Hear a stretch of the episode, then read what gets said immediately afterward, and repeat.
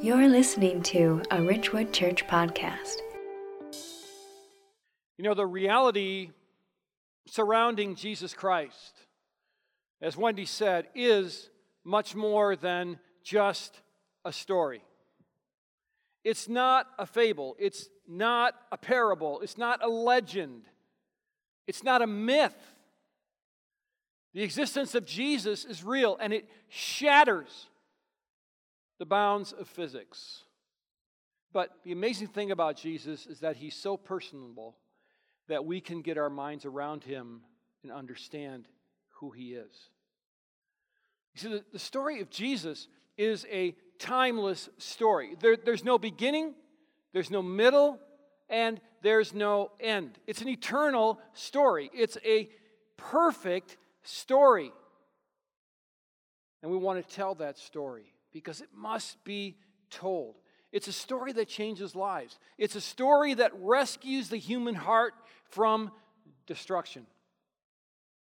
And so, as we enter this Advent season in 2019, we'll take some time to explore the reality of this amazing person who was born in a manger, Bethlehem, more than 2,000 years ago.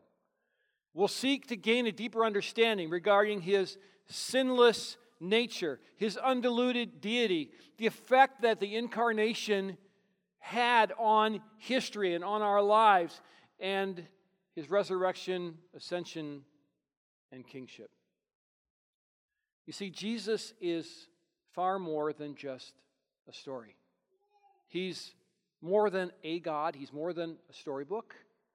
This morning that we'll discover that he is worth living for, he is worth dying for, he is worth telling everybody we know about him. The story of Jesus is an amazing story. It's eternal, it's endless, and this person that we worship this morning, he actually is before the beginning and after the end. And so I want you to get excited about Jesus this morning. I, I, want you to leave here more deeply committed to Him, more deeply in love with Him, more, more devoted to Him. So take your Bibles if you would, and we're going to start in Revelation, the book of Revelation this morning. And it's going to be in chapter 1, verse 8. So turn there if you would. If you want to grab a Bible in that seat back in front of you, you can turn to page 1028. Revelation is the final book of the Bible. So, this page all the way to the back of your Bible. You can use the Ridgewood app as well. Revelation 1 8. So, in this text, you have John, the disciple of Jesus. He's on the island of Patmos. He's having this God inspired vision. He's writing down holy scripture. And the scripture he writes down helps us understand the breadth and the power and the eternality and the truth of who Jesus really is. And so we begin with one simple verse this morning Revelation 1 8. I am the Alpha and the Omega, says the Lord God, who is and who was and who is to come the Almighty. It's powerful words. They help describe the kingship of Christ. This is the end of the first section of Revelation. And John's salutation or his, his greeting here is a reminder that Christ is the eternal king, the Alpha and the Omega, which are the first and last letters in the Greek alphabet. Jesus is the first and he is the last. He is everything.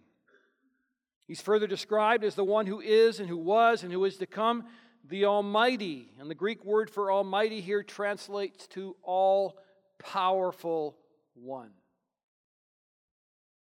And so, far from this kind of mild mannered, hill wandering hippie that we've sort of envisioned Jesus as we've grown up and so forth. This is really a powerful, immense person who is the king. And that's the first point I want to make to you this morning is Jesus of Nazareth is the eternal and all powerful king. And, and, and I want you to take joy in that fact Because this is a person whose story has no beginning or has no end. So you can trust him. You, you, can, you can give your life to him. And our mantra, really, as believers, should be no fear. Because we serve, we are indwelled by, we worship the King of the universe. And so we don't need to fear being cut off from God. We don't need to fear what's happening today or what will happen tomorrow. Because we know that Jesus is alive and reigning and always has been and always will be. It never started, it never ends. Because the story that we're studying has a subject that never started and never began. His name is Jesus Christ. And so, as part of that story, he is the all powerful one, the Alpha and the Omega. But even more, the second reason we can get excited about Jesus this morning is that he is the eternal creator. He's the creator. And to show you this, I want you to page back to the book of John, fourth book of the New Testament, John 1, beginning in verse 1. That's page 886 in that Bible if you're using from the church. John 1, 1 through 3. Because in this short little section here, John shows us the awe inspiring, never beginning, and never ending nature of Jesus Christ, who amazingly is the creator of everything. And so here is the text 1 through 3. In the beginning was the Word, and the Word is that's a reference to Jesus as the creative Word of God. In the beginning was the Word, the Word was with God, the Word was God. He was in the beginning with God. All things were made through Him, and without Him was not anything made that was made. Jesus is the Creator. That's the kind of power that he brings to the table. And just think for a moment what it would be like if the universal church of Jesus Christ actually believed this and acted upon it with the kind of power that's available to us. Imagine for a moment if Ridgewood Church would totally embrace this and submit to the power of Christ. Think of the damage we could do for the kingdom in our community. And John is insistent about this. And this, this idea of the pre existent Christ is a common theme in the New Testament. The fact that he created is a common theme in the New Testament. And what John's trying to do here is establish Christ as a credible source because what John wants to do in his gospel is get people saved. He's offering salvation to them. He wants them to know that this person that he walked with all that time is the, the person that was born in, in, in a stable, the person that, that did miracles, the person that testified about God, the person that rebuked the Pharisees, the person that went to the cross and died, the person that rose again is worth giving your life to. And so, what he's telling us here is hey, I want to tell you more about Jesus. He's the creator, He's the Word that was in the beginning with God. And, and his Jewish readers here would have, would have tuned in quickly because those words in the beginning, of course, are the very first words of the Bible. And they had that text, obviously, in the Old Testament. In the beginning, God created the heaven and the earth. So a Jewish reader is thinking to himself, oh my goodness, he's tying in Jesus of Nazareth, the carpenter's son, with the God of Israel, Yahweh, who is the same person. No wonder the Pharisees got upset because they were the keeper of the law, and that wasn't allowed. That'd be blasphemy. But it's the truth. And this is an amazing and comforting truth. And this is one of the, the really cool parts of the Bible, the truths of Jesus, that affect everyone, believers or non believers. Because we are all under what theologians would call common grace. And all common grace means is that the sun shines on you, the rain falls on you, whether you're a believer or not. And so all people see creation, all people experience creation. And the Bible tells us that that experiential kind of faith should lead us to the Creator and that we are without excuse if we do not give our lives to the Creator Jesus Christ. Paul said this really clearly in the book of Romans in Romans 1:20 for his invisible attributes namely his eternal power and divine nature have been clearly perceived ever since the creation of the world in things that have been made so they are without excuse.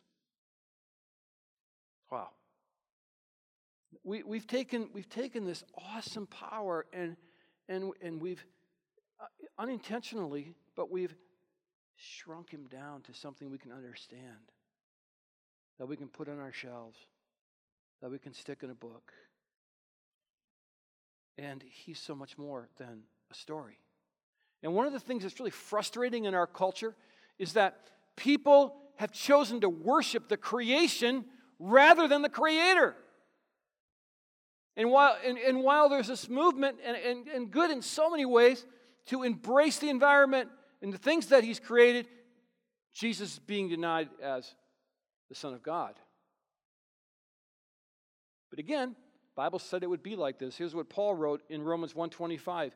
Because they have exchanged the truth about God for a lie and worshiped and served the creature rather than the creator who is blessed forever. Amen. Don't do that. Don't underestimate the power of Christ. Don't settle for the modern, watered down version of Jesus that's circulating in so many churches today. Now, many of us who grew up in the church have kind of seen this image of Christ or one like it. And we kind of look at that and say, well, that's interesting. And frankly, I don't really want to follow that guy. And, and, and there were, you know, there's some truth in that Old Testament law where God forbid Israel to create images, largely relating, of course, to idols. But that's the image we have in our brains of Jesus. But that's not the image that really strikes. The image that strikes that truth about Jesus is this masculine, powerful, compassionate king of the universe. That's, that's what we're talking about this morning. Don't settle for less.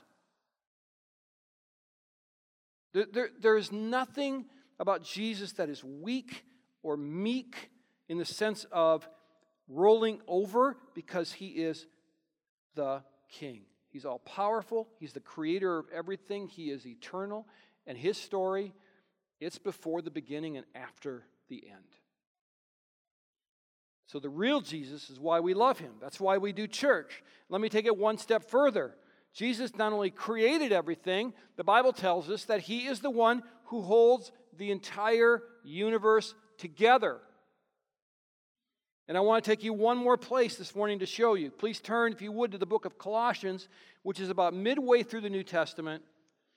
And we're going to go to Colossians 1, beginning in verse 16, and you can find this on page 983 in your church Bible there.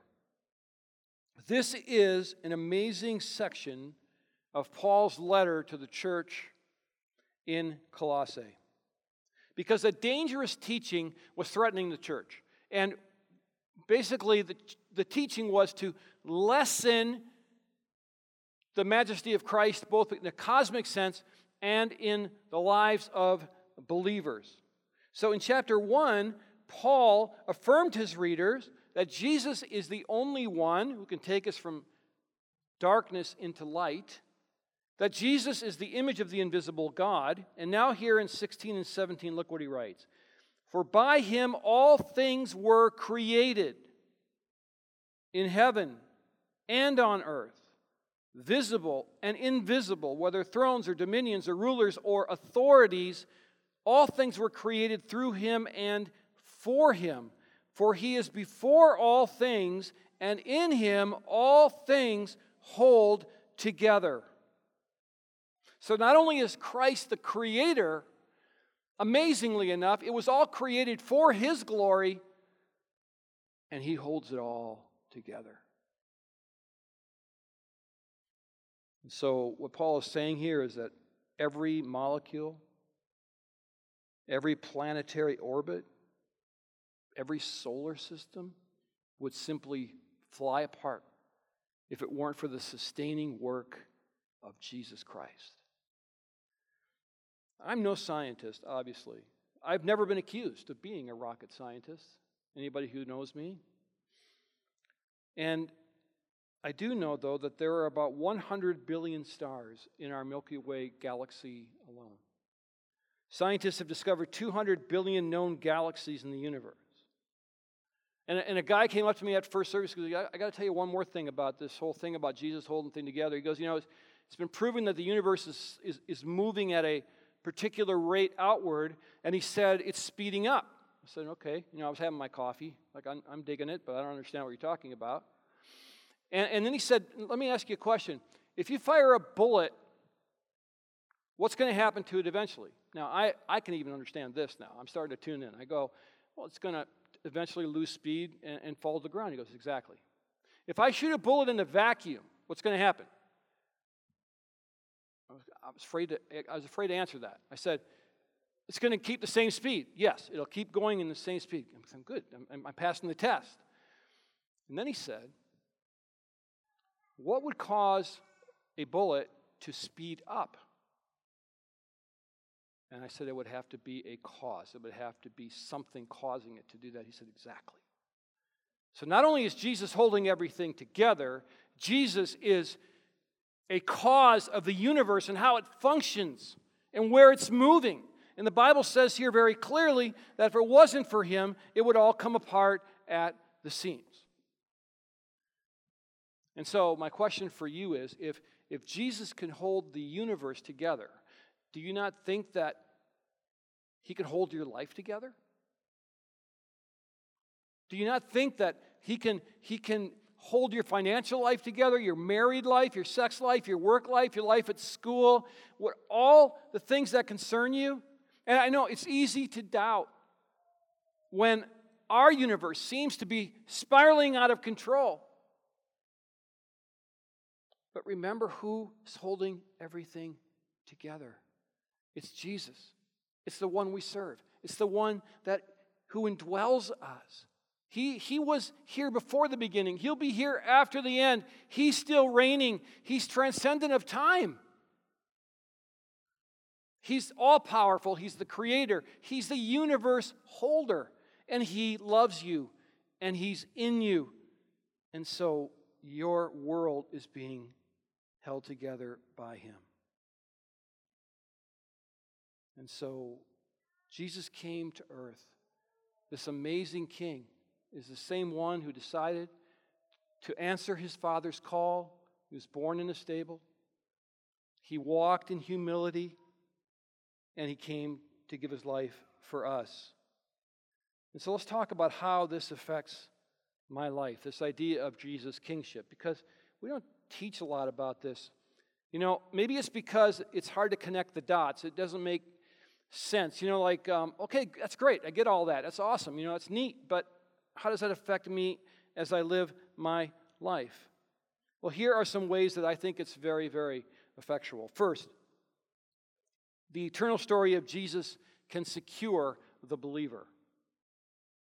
The eternal story of Jesus can secure the believer. All of us are afraid of something. So, what are you afraid of? What keeps you awake at night? Is it the spiritual destination of your children? Is it your health? Is it your financial security? Is it death itself? If you're in school, is it that, is it that bully that's waiting for you every single day? Knowing who Jesus is, knowing his story, knowing that it never ends and that He is the King of the universe, can help secure us to know that we're not in this alone. He's watching over us, He has the power to do whatever He wants. And so, this incredible story secures the believer. Secondly, this is amazing because the eternal story of Christ can provide a purpose for living can provide a purpose for living. You know, we li- we're, we're, we're in an epidemic right now in our country of depression, anxiety, of loneliness. I mean, every now and then I wander back. We, Steiger Ministries, who are out to reach the global youth culture, have their offices here. So every now and then I walk back and I pray and I talk with Aaron Pierce, who runs the thing, and and, he, and, I said, what, What's the one, number one thing, one thing that the global youth culture, meaning non believing youth, unchurched youth, are, are struggling with? He goes, Loneliness, detachment. It's an epidemic in our culture. They're, they're desperate for a purpose. We've been wired to have a purpose. And thankfully, as Jesus followers, we know what our purpose is. It's to love Jesus, it's to serve Jesus, it's to bring others to Jesus, it's to glorify Jesus. That's why you're alive, that's why you've been created. So, the, the amazing thing about this story, when you really understand it, you understand that he's more than just a character in a play or in a book. He's the living, reigning king, and he's worth living for. He's worth living for. It brings a purpose, it brings security when we understand this. And then, thirdly, the eternal story of Jesus can provoke a passion to tell others, or at least it should provoke a passion to tell others. This story is nothing but good news. And we have good news, we tell people about it. Every now and then I check Facebook, I know it's happening. And this is all good news. The fact that Jesus is a king is good news. The fact that he came and walked amongst us and gave himself voluntarily on a cross is good news. The fact that we can be saved through faith in Jesus is good news. And the fact that we can live forever with him, not only as a subject in his kingdom, but as an inheritor of his kingdom, is great news. But if we really believe that, we would be out telling the world. Uh, the people we work with, the people that we go to in our clubs, the people that we, we go to school with. And as Ridgewood Church, man, we got to take this seriously because people need to know this news. And that's why we're trying to reach children and students and we want to we want to start a preschool so we can reach families in our community for, for decades to come. We want to be a community center. That's what this Illuminate thing is all about. That's what the building restoration is for. It's not to make us comfortable, it's not to provide really cool church to come to, it's so that we can do ministry. Because people need to know this Jesus. Because our lives change when we understand the truth of the pre existing king. If you're looking for something to give your life to, to devote your time to, to make it your destination, it's got to be Jesus. Everything else is fool's gold. So I'm calling you this morning to consider what it would mean to give yourself totally to Jesus. To sit down one day like I did on a porch swing and I said, Jesus, I've had enough. You got all of me. Do what you want with me.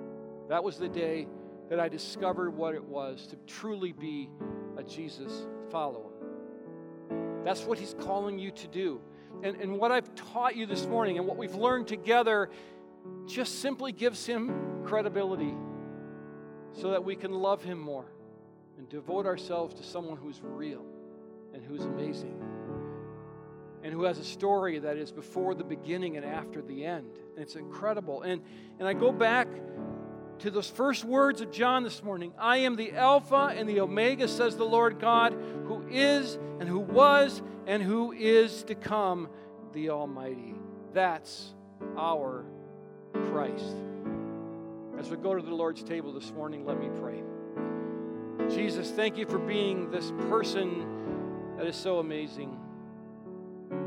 Thank you for responding to your Father's call. Father, thank you for allowing your Son to give his life for us and, and, and anointing him as this amazing King. Holy Spirit, thank you for opening our hearts and minds and directing us to where we need to go. And so, as we come to your table now, help us to examine you in a new and deeper way. In Christ's name I pray. Amen. Thank you for joining us on the Ridgewood Church podcast. We encourage you to receive the message that was just given and let the Lord do a mighty work in and through you.